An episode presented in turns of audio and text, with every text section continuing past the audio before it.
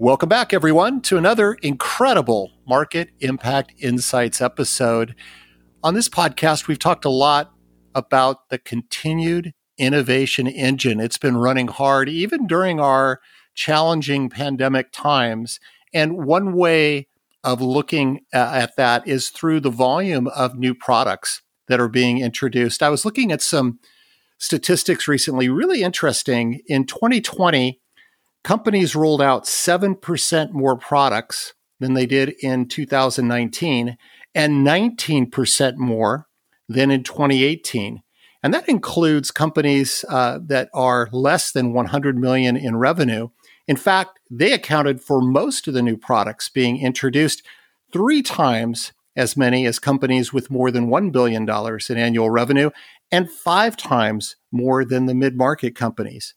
So, with all this new product innovation, that's really raised the bar, and the need for effective product marketing has never been greater. And so, we're going to explore today what really goes into effective product strategy, product marketing, execution. And we're going to be talking about that with a true expert, William Toll. Now, William is the product marketing leader at Acronis, and he's really the person that is connecting Acronis products with the community. William has more than 20 years of experience leading marketing, product marketing, and product management teams in cloud, hosting, IT infrastructure, software as a service, cloud security, and data protection services and solutions. William is very passionate about helping organizations, both large and small, directed in the channel, learn about and connect with solutions that will ensure their growth and success. His expertise spans marketing strategy, positioning and digital, social, event, channel, and search engine optimization marketing programs and teams. So William knows his stuff, and he's been doing this uh, for quite a while. And really excited to welcome William to the program and to talk more product marketing. William, welcome to Market Impact Insights. Hey, thanks, Dan. So excited uh, for this conversation. So, you're obviously a guy that spent most of your career focused on product marketing in and around products. I want to go back to the very beginning. What originally influenced you to pursue such a products focused career path? Yeah, so um, ever since I was incredibly young, um, I always studied catalogs, mail order catalogs, or uh, marketing. And frankly, the commercials were my favorite part of television um, way back when. But, um, you know, uh, I studied marketing in college. Uh, I went to school in the UK. And uh, when I returned, I moved to New York City and I began writing RFP responses for a system integrator. And when you think about um, a system integrator in New York with financial and healthcare and uh, other uh, government agencies and beyond, writing those RFPs are like articulating the value um, that all these different uh, products and solutions that come together in a project, uh, in IT project, um, comes together. So I think that combined my love for technology and marketing, and you know, frankly, um, winning those uh, submissions, those RFP submissions, kind of built my um, competition um, aspect of my of my career, right? And um, positioning those solutions that we put together in those RFP responses kind of jump started my career. Yeah. So I think what I heard you say, William, is you really like to win, right? Yeah, winning is key, and um, winning is is definitely on both sides, right? So um, the ultimate win is when the client or the customer or the partner um, feels a win as well, right? Yeah, absolutely. So thinking about your career and as you grew into uh, larger roles, what have been some of the things that have accelerated your success? Career wise, including maybe any mentors that you've had along the way? What's really made a difference? Yeah, I think um, for me, um, and I, I, speak to a lot of people uh, and advise a lot of um, younger people getting out of school and, and beyond. Um, for me, the, the best advice uh, was and I, I live to this today. Find your niche, right? Um, for me, it was B2B. For me, it was always technology, infrastructure. Um, back in the day, it was web hosting, and then it was uh, infrastructure and cloud and SaaS and cybersecurity. Um, you know, finding that niche and staying in it um, really uh, enabled me to accelerate my career, um, develop that expertise, and um, having that very similar buyer on the other side um, enabled me to have, take that focus um, and apply it in a, in a way that uh, would allow me to uh, compete and win, I guess. Um,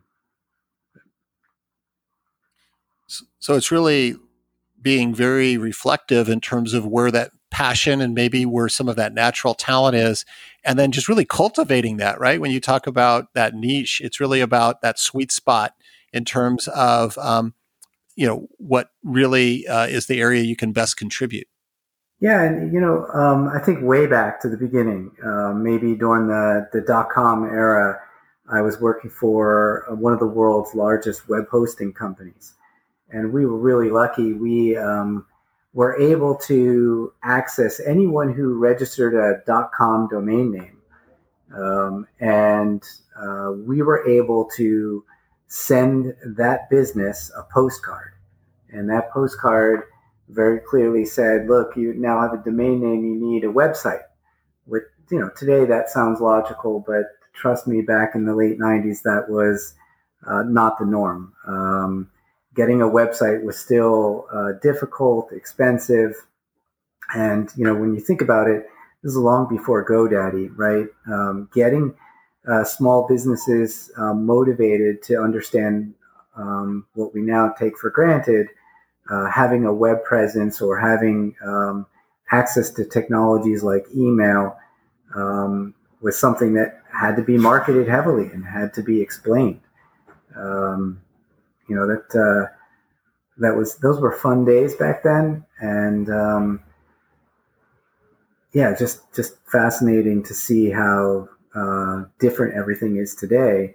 But you know that business has transformed to companies like Squarespace or Wix um, that have just made uh, getting a website uh, so easy. Um, and you know now there's so many great marketing tools um, that are integrated that makes it easy to start marketing that website and getting an audience, right?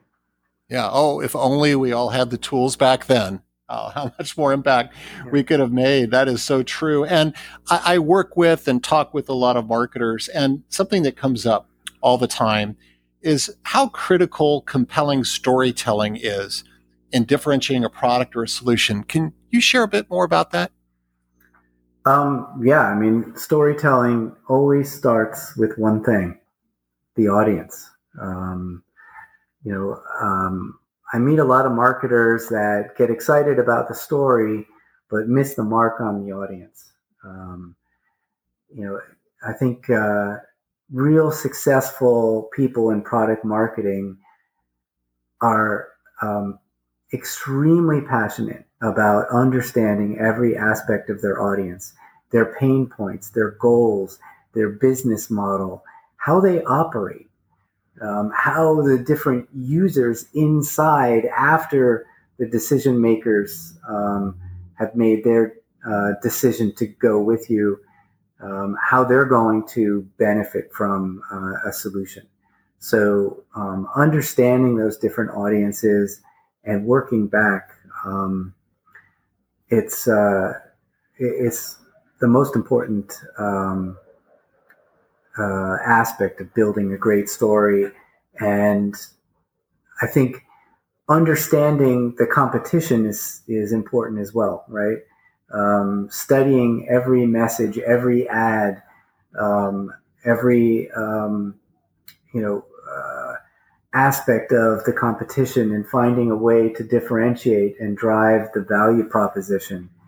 Um, again, back to the audience, what's in it for them, and um, so so important.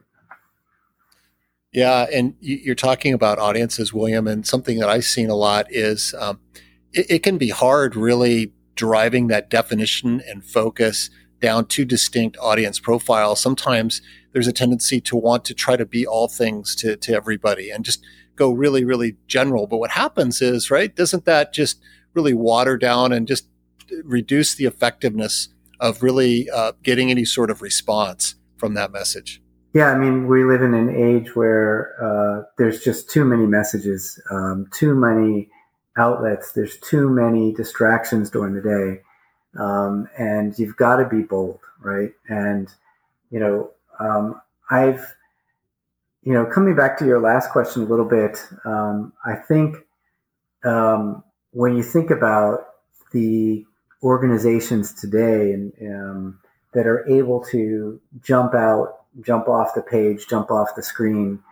Um, they are often um, startups, and you know they have less risk um, to be bold in their message, and um, that uh, that sense is so important. And you know, when I think about my career, uh, I went from uh, startup to enterprise, startup to enterprise, startup to enterprise, um, uh, and probably a few more. Um, and I think that approach gives you a great opportunity to experience both sides of the table. Um, a startup gives you the freedom in messaging, the freedom to create a new category, the freedom to push the boundaries and um, you know disrupt uh, the legacy, disrupt the uh, the status quo, um, and um, I think some of the best um, messaging comes from uh, startups. Well, at the same time, the enterprise and the enterprise buyer, and many startups try to sell to the enterprise. You have a certain sensitivity to decisions that have been made um, by a larger group of buyers, and a disruptive message um, does not always work. So we'll come back to um, my comment earlier about know your audience, um, and um, I, I, I, find it a lot of fun to look at the way startups try to market to enterprises and the way enterprises try to adopt a startup um, type message, um, and the the back and forth right now um, that we're all seeing is kind of fun. Um, yeah. So yeah, yeah, yeah. Really interesting dynamic there. And something else I've heard you talk about recently is the maturity gate. Uh, you explain a little bit more about what that means? Yeah. So um, I think companies of all sizes in the B2B technology space um, are at different levels in their um, you know modern marketing strategy, right? So there's seven thousand some odd um, marketing technologies on um, Chief Martec's marketing landscape, for example, and then there's the aspect of actually having a team that can leverage, um, you know, a fraction of the categories uh, of the marketing stack um, that you need to to run an efficient and successful marketing operation. Um, you know, marketing is very much a science today, um, but the um, creative aspect um, is is critical, and being able to tie those two together is is really complicated, and you don't see it that often. Um, and I think that's because inside of many marketing organizations, you have individuals with diverse backgrounds and had diverse exposure to different techniques, different tactics, different strategies. And um, it's pretty cool when that diversity comes together and they achieve something great, right? And when, you know, I, I called it maturity gate, um, it's a little bit like um, Google stairs. If, if you're an SEO, you know, that your results come in these these steps, right? And um, certainly in a startup, you have those steps, right? Every startup I've worked in, you have these really dark days where it just seems like nothing can be done and you're not making any progress and you can't get your your story through and you know there's product issues and customer issues and there's dark days. And then there's this oh my god days. Look what we just did. Uh, you know we had great coverage in the media. The analysts said all the right things. Um, you know we had a tremendous number of uh, new signups or adoption um, or, or usage right because you, you just get through these gates, and it, it definitely comes in in bunches, um, which you know it's it's pretty cool to be a part of and to drive. Um, but you know, your job as the leader is to to coach the team and push, but don't push too hard. Don't expect um, you know the steps to always go up. You do have these plateaus, and sometimes you go backwards. And you know those learning points are just as important as those those big oh my god days right?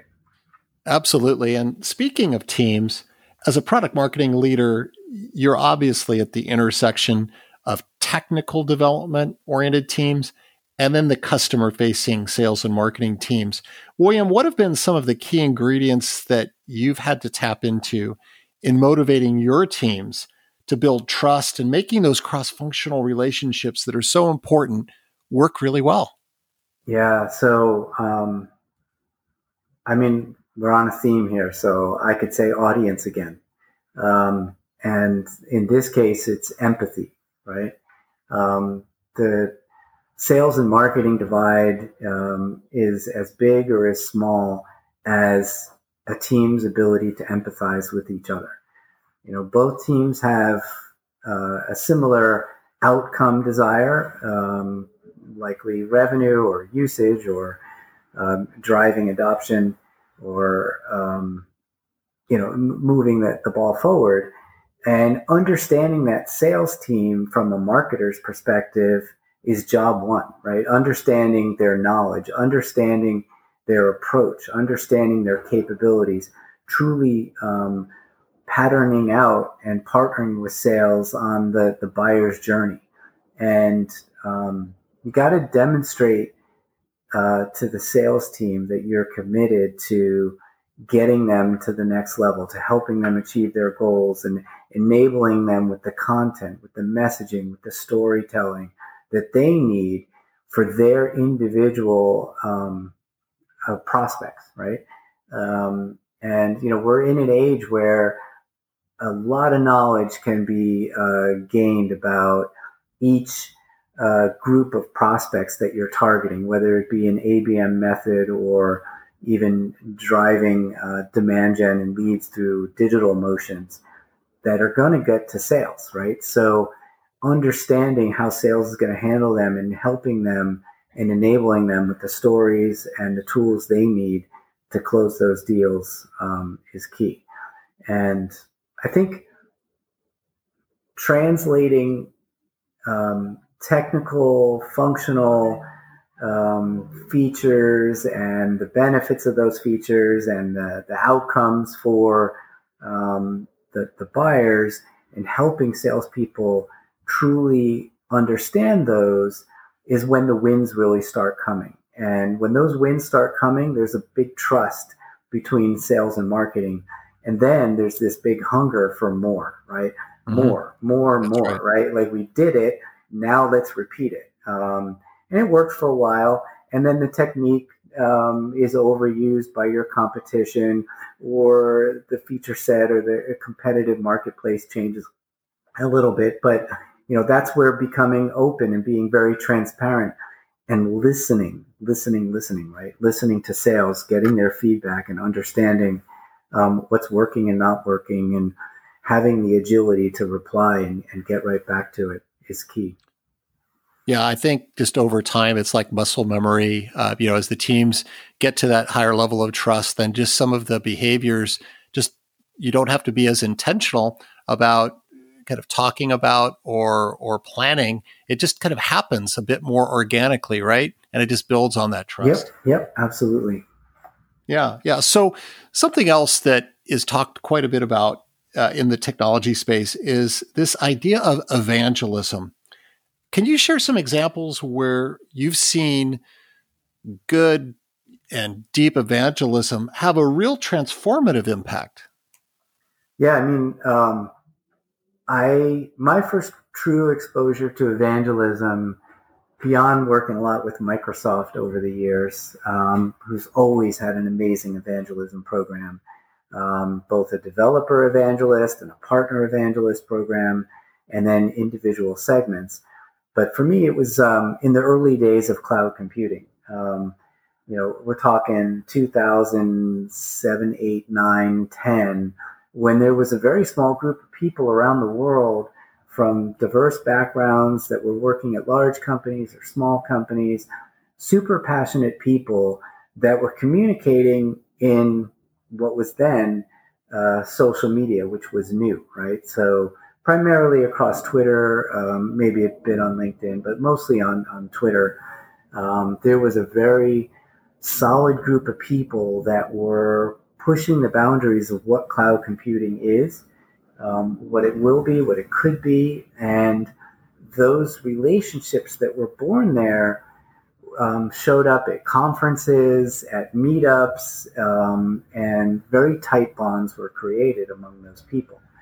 Um, you know, I took that learning in um, a follow-on uh, employment that that I was in at a, a startup that was creating a new category so we were creating a category, um, and there was a known super thought leader in that category, um, a person who worked at Google and who published a lot of books and gave a lot of talks. And I aligned our company to that individual through Twitter chats. So um, maybe some of your audience remembers uh, Twitter chats back in the early days. Um, this is where um, a set period of time would be allotted on a monthly basis or weekly basis where experts from around the world would join in a discussion uh, together with some thought leaders. And um, I was able to engineer a Twitter chat with a um, local thought leader um, in the space. And it was pretty awesome to have this large group of um, both large businesses, small businesses, and experts around the world interacting with our brand um, and our experts at the very same time. Um, and at the uh, at my next uh, employment, I was um, able to hire a cloud evangelist. Um, I hired someone who had been an HP employee for 20 years. Um, and I'll never forget his first day um, with me in the office. He said, So, what is an evangelist and what do I do? And I thought, well, this is this is great. Um, and I have, you know, I always keep uh, one of those marketers decks, right? When I see something good, I take a screenshot, I put it in yeah. a PowerPoint deck. I've got like 700 slides now. Um, at the time, maybe I had 400. And I walked him through, and a lot of it was cloud computing, a lot of it was those early cloud evangelists. And I, you know, when I see something unique, I capture it, right? And um, we went through it, and I said, look, let's go through this. And I have two things that I really want you to be doing. And I want you to find things that you think you'll be passionate at, be good at, and, and you can utilize those. And together we'll you know build a measurement um, mechanism to see how we're doing and and move forward. And sure enough, um, he started, and within three months, um, all of the those super cloud thought leaders knew who he, who he was. Um, all of them were talking about our company. Um, the media started writing about our company because these other super thought leaders were talking about us with um, with the evangelist that I hired. And we started getting coverage um, across all the big publications, um, all the editors. And um, I'll never forget, I was at a conference and one of the big three uh, analyst firms their lead analyst for cloud computing walked by um, our booth and said, "Hey, um, William." I very much know uh, what your company's doing and what you guys are doing, and I'm going to invite you to a research project. Um, we want to follow um, and report on what your company's doing. And I attributed all of that to yeah. having that presence with the thought leaders out in the community um, and being engaged um, in a meaningful way. Yeah, great examples, William. And you've obviously been around cloud computing for some time. Are there other ways you've seen that evolve over the past decade? And are there any implications that uh, that has for software businesses? Um, well, sure. You know, um, the IT channel in particular. Um, so, um, managed service providers, resellers, and VARs, in particular, managed service providers. I've worked for uh, two of them, and I'm working uh, today with a, a vendor that uh, supplies software to them. Um, MSPs are very much community driven. And when we think about how they make their choices of which uh, vendors to build their services on top of, they're looking for a vendor that understands their world, understands their business model, understands their go to market models, understands their delivery models, their pricing models, their, you know, how they need to, to price and, and margin. And they talk with each other. So the MSP in New Jersey is not competing with the MSP in, in Oregon. Um, they both have the same type of customers. They both have the same type of processes. They both have um, the same need for similar vendors. And that's where um, a community approach is so important. Um, the future of software sales is rapidly moving to um, marketplaces and the API economy is unlocking um, integrations and um, all sorts of new distribution models that are clearly the future of, of software sales and distribution. Yeah, so this is just constantly evolving, and the successful organizations and the successful marketers are going to be the ones that really have their finger on that pulse and are able to adapt, right? Yep. And be able to pivot. Yep. Um, so, are, are, there some other key trends that you think will be reshaping the IT channel in the future? Yeah. So, um, look, it, it, Dan, it's always been about value, right? Um, and being able to to deliver that value in um, unique and innovative ways. Um, if we think about, uh, um, I, I, guess, what we're seeing with these marketplaces or even the SaaS management tools or the SaaS aggregators, um, today they're bringing those, those tools together and adding some value on top. And it's basic value today. Um, it's you know having one place to go and and uh, purchase uh, the software, one place to go and uh, get the software metered or provisioned um, or secured. But in the future, it's going to be about adding um, value on top of that. So, um, enabling better process automation, enabling uh, data and the interchange of data between uh, SaaS applications. Um, this is this is something that you know is definitely in our future it's coming closer. Um, the number of new SaaS management platforms that are uh, launching and starting to build mindshare is growing. Um, when we think about um, businesses today, 39% of businesses are 100% SaaS. Oh, wow. Right. So 100% SaaS for 39% of businesses. Yeah, sure. It's a lot of micro businesses and small businesses. They don't need a server. They don't need a data center. Um, everything is done through SaaS, and um, that has a huge implication on the IT channel. Um, and you know, what does it mean for a managed service provider? Right? They're always managing infrastructure, and you know, in the future, they're they're managing those apps and enabling a business to more efficiently um, purchase uh, SaaS applications, um, onboarding and offboarding of employees, securing those SaaS applications, and then doing those integrations between SaaS applications, and then maybe even layering a, a data layer on top and making that um, business um, more efficient, right? Yeah, makes a lot of sense. So, as we start winding down our conversation, William, do you have any other final advice for business leaders that are seeking long term and sustainable growth? Yeah, I mean, encourage your teams to have a thirst for knowledge, right? Um, the most successful companies have very engaged employees, employees that are out in the community, employees that are very cognizant of not just the technology, but the use cases for the technology and not just themselves, but the whole ecosystem. You know, it, it's no longer um, what is my competitor doing.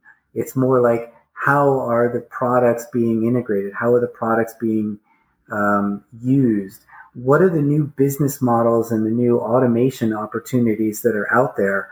Um, this is this is what gets exciting. So it's all about your team, and um, you know, encouraging them to have that thirst for knowledge. And, you know, I think we're moving from, you know, maybe uh, individuals to um, that creator um, world where um, it's a collaborative approach. And yeah, it's uh, it's an exciting new world.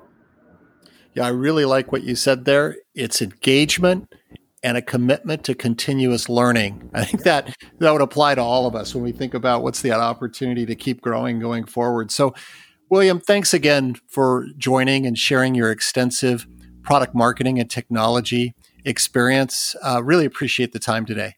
Great. Thank you so much, Dan. It was a great conversation.